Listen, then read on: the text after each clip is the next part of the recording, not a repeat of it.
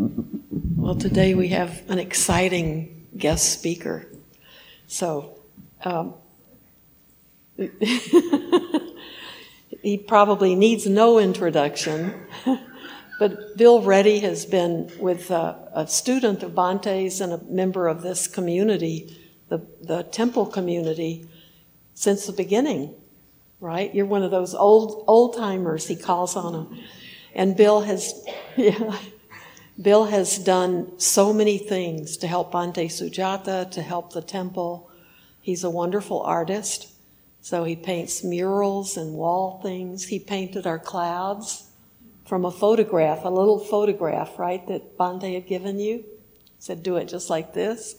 and, uh, and he's gone to Sri Lanka and helped, help uh, paint murals on uh, the, the retreat center there. I'm not going to try to pronounce it. I always mispronounce it. But he's, in addition to that, Bill is just a, a wonderful person. He, de- he devotes himself to helping other people and to being, he's a really great practitioner. And I know he has a strong practice. So he's going to give a talk today. Thanks for that. Can you hear me now? Oh, yeah. All right. Oh, my gosh, yes. Oh my gosh, thanks, uh, Bhikkhuni. But uh, man, that's kind of to live up to here. So, um, thank you for asking me to do the talk today. Uh, asked me about, uh, I don't know, maybe a month ago or so.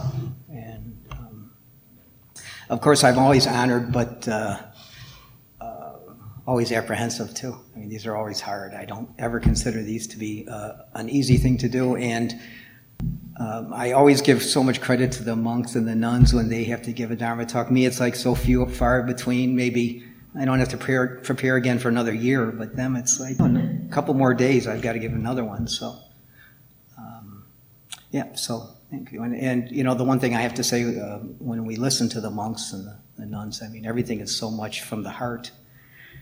And, you know, I've done a few of these, and uh, I've always hoped that. Um, you know, as I've gone along and the, the more I've given that, uh, you know, mine come a little more from the heart, but, uh, you know, a little less from my ego. So, so I do have kind of a big ego. So,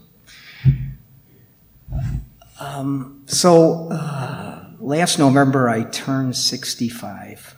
I went, not a big deal to me now. I don't think that much about it now, but, you know, at the time it really was. And maybe it's not that big deal to anyone else, but, you know, it's kind of like one of those milestones you, you reach.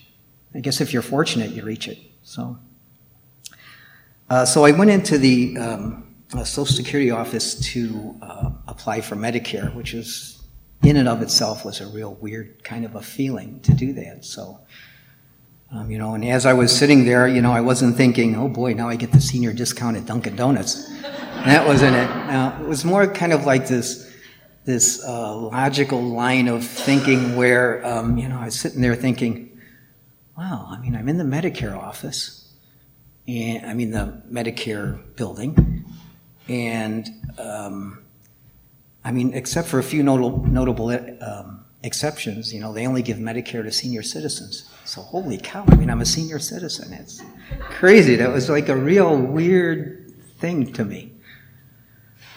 But you know, it's it's a fact. I, um, you know, I'm 65. I'm a senior now, and um, the thing is, is I think in my life, I don't think I've really dealt that well with facts. Um, I like living more in delusion. It's much much easier, I think. You know, it's. Uh, uh, I don't think I'm quite as delusional as I used to be, or either that, or I'm just a little more aware of it now that I, I still am pretty delusional. So, but it just seemed to be easier for me to, uh, you know, live more like in dreams and hopes and, you know, fears and, you know, things like that, and not really even um, thinking about uh, the present moment and not really being able to just live right then. I mean, it's nice to have some of these, uh, the hopes and the dreams coming up, but, uh, you know, to be able to, um, to, to not be able to live in the moment, it seems um, kind of a travesty for us. You know, I mean, it, life goes so quickly. But I guess um, if you think about it, really the only true fact is the present moment. And so I guess a lot of us are delusional. Some of us more so than others because so many of us seem to have such a hard time living in the, uh, in the moment itself. So, you know, I noticed one thing about aging, and as people get older, and I'm sure you've all noticed it too, is, uh, you know, people tend to let go of things. And, you know, they tend to give up, give up a lot of the things they've collected throughout their lives. And, um, and there's something about that. I mean, for one, maybe it's practical, but on the other hand, maybe it's um, uh, maybe cathartic. I guess cathartic, so kind of releasing, um, releasing of things. It's an act of title release because it's actually, I think, it's easier to release, um, let go of like material objects and things like that than it really is of our our preconceptions of life and our ideas of what life is and all these uh, things that we've built up over the years. So, um, I wanted to share something about um, letting go. And uh, that was mm, some years ago when I, I was taking some uh, classes for uh, volunteer, for hospice, hospice volunteer. So on the second day when we went in for training, uh, we went into this room and it was uh, set up with a, a circle with a bunch of chairs around at all of us that were taking the training. And in the middle, we had like a little table. And on the table were there a bunch of boxes of Kleenex. You know, and right away I'm thinking, oh no, what's this? Gonna, what the heck is this going to be like? You know, and actually it reminded me of my old days of uh, old years of group therapy. So, um, but as it was, as we went through a lot of visualization of like the act of actual dying, and it was like almost like a hypnosis and everything too. So we did that, and then after that we went through a exercise where we, I guess they called it uh, letting go exercise. So you wrote down on slips of paper, I, I don't remember from one to ten or whatever, you know, things that you you really hold valuable to yourself. And so as we went around the room, we passed the bowl around the room, and each time we would let go, we put a slip of paper in there, which was one of our less meaningful things, you know, the things we could let go of. Um, the easiest. And so when we went around the room and you think of like giving up your material objects and then actually letting go of people you know and you've loved and family members and all this. And then when you finally get down to the very end, it's like, holy cow, I mean, I have to let go of myself. It's like I have to, I have to um, say goodbye to myself, which was, and, then, and, that was the part that was just, I mean, very, uh, I mean, since we kind of were, uh, yeah, yeah. But I just noticed that that's why there was a lot of Kleenexes and everything that was in the room. It worked. They came in handy. I tried not to cry at all, but you know, didn't totally work. So, um, you know, I want to go back to talking about, uh, you know, living in the moment, and you know, what is it about that? You know, what is it about that that's so difficult for us? And um, and you know, I've wondered this. I've asked myself these questions. You know, you know, for years. It's, I mean, is it uh, that it's not as exciting as our fantasies and our uh, uh, the things we think about that can happen to us, or our great memories in the, of the past and all that? Is that is that it, or is it uh, fear? Is it is it that we're afraid of um, if we don't hold on to these things and we don't see these things, are we afraid that our life can be seen as like totally meaningless? Or is it the fact that the, the longer we go on in this, into the, our practice and everything, that we really can't go back? We can't truly go back to that comfortable level that we lived at before. And I think that's kind of, I, I, you think that's kind of hard when you think about it because uh, you know that you've chosen a path to move forward, and you know that there's no real way of going back to that.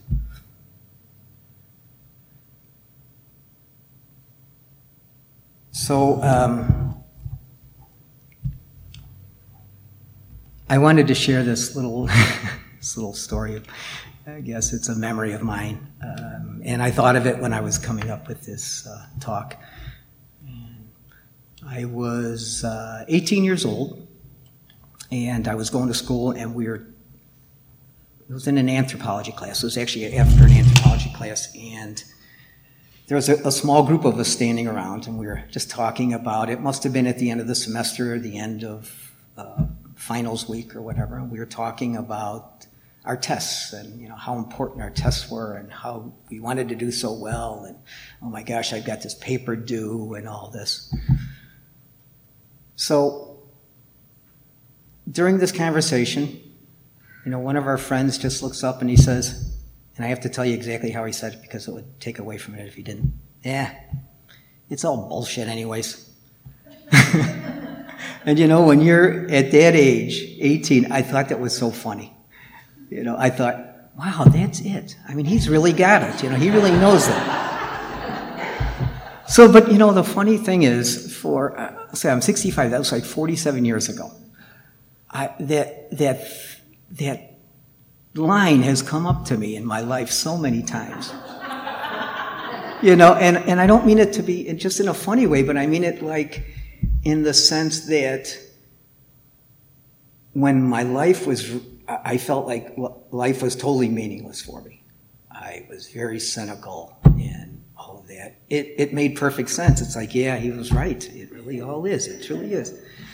But also, you could see it as when life isn't going so badly, that, eh, you know, it's not worth sweating the small stuff. It's really not that important, anyways, you know, in the scheme of things. But, you know, in my practice, I think I've gone beyond that. I've added to that. And to that, I add, and yet it isn't. You know, and it's kind of like, how do you take that, that balance of, of living on one hand everything we do and things we do, it sometimes it just seems like it's totally meaningless. It absolutely has no meaning at all to us. But on the other hand, everything we think, do, is absolutely important. It's so incredibly important for us. So it's kind of like living in that balance, and it's like that energy of living there because you know that I mean, you can look at it one way or the other, I guess. But you know, I was thinking of this this thing when I was a kid you know, uh, my mom would always say, uh, make your bed. And I would say, you know, why? It's always going to get messed up anyways. You know, it was always that logic, but you know, you have that logic of thinking, of thinking one way, and you can't see beyond that. So I think to be able to sit in that middle and to be able to see things like that and live with uh, a, a, real purpose, I mean, that's, I mean, that's, that's an incredible thing to be able to do. It's like our, our Buddhist path here, where we talk about the middle way. And uh, where we sit on one hand, we don't suppress, and on the other hand, we don't act out. And we're sitting somewhere right in the middle, holding on to this energy. And at times, it's so uncomfortable. You know, it's that energy built up, especially if it's anger or something. You know, it's just so hard to just sit with that and and not act on it or not just try to totally suppress it and push it down, which takes a lot of energy, anyways.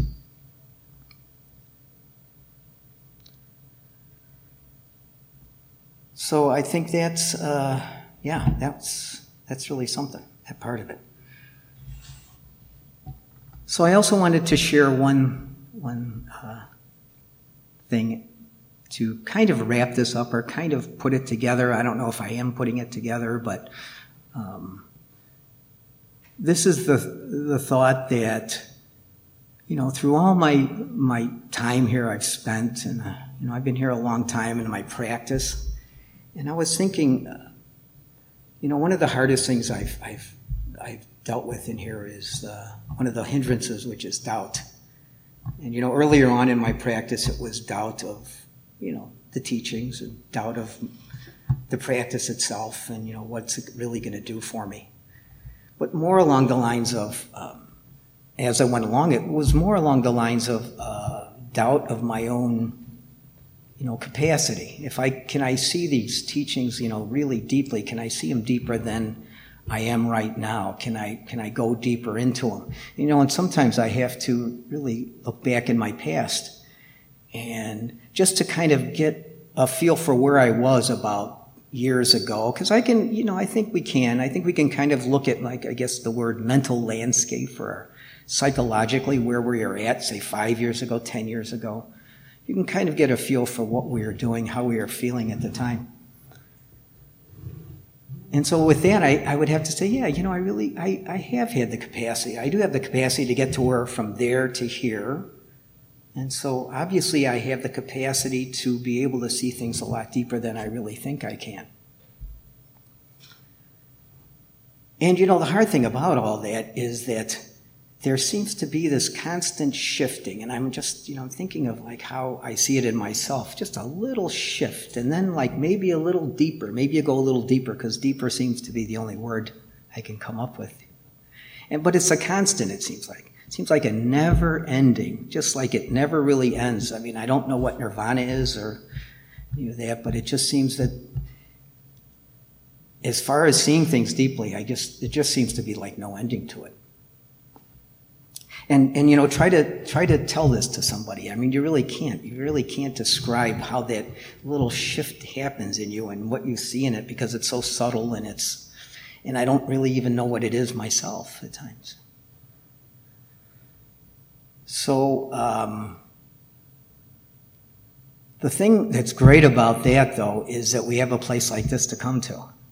you know, I mean, where else in your life can you really just kind of experience this? And if you told someone in here, people would pretty much get, you know, what you're talking about. Yeah, I have this little shifting and I'm going deeper in my practice and, you know, uh, and that's the beauty of having a sangha, because you know, as much as I've I've thought in the past, I've when I've come here, I've thought that you know I can practice on my own. You know, it's it's okay. I can practice on my own. I can do well on my own too. But you know, that's missing something. That really is. It's um, to have actually a group of people that really kind of get, you know, kind of get what you're going through. I mean, maybe not in your life, but basically on a spiritual path.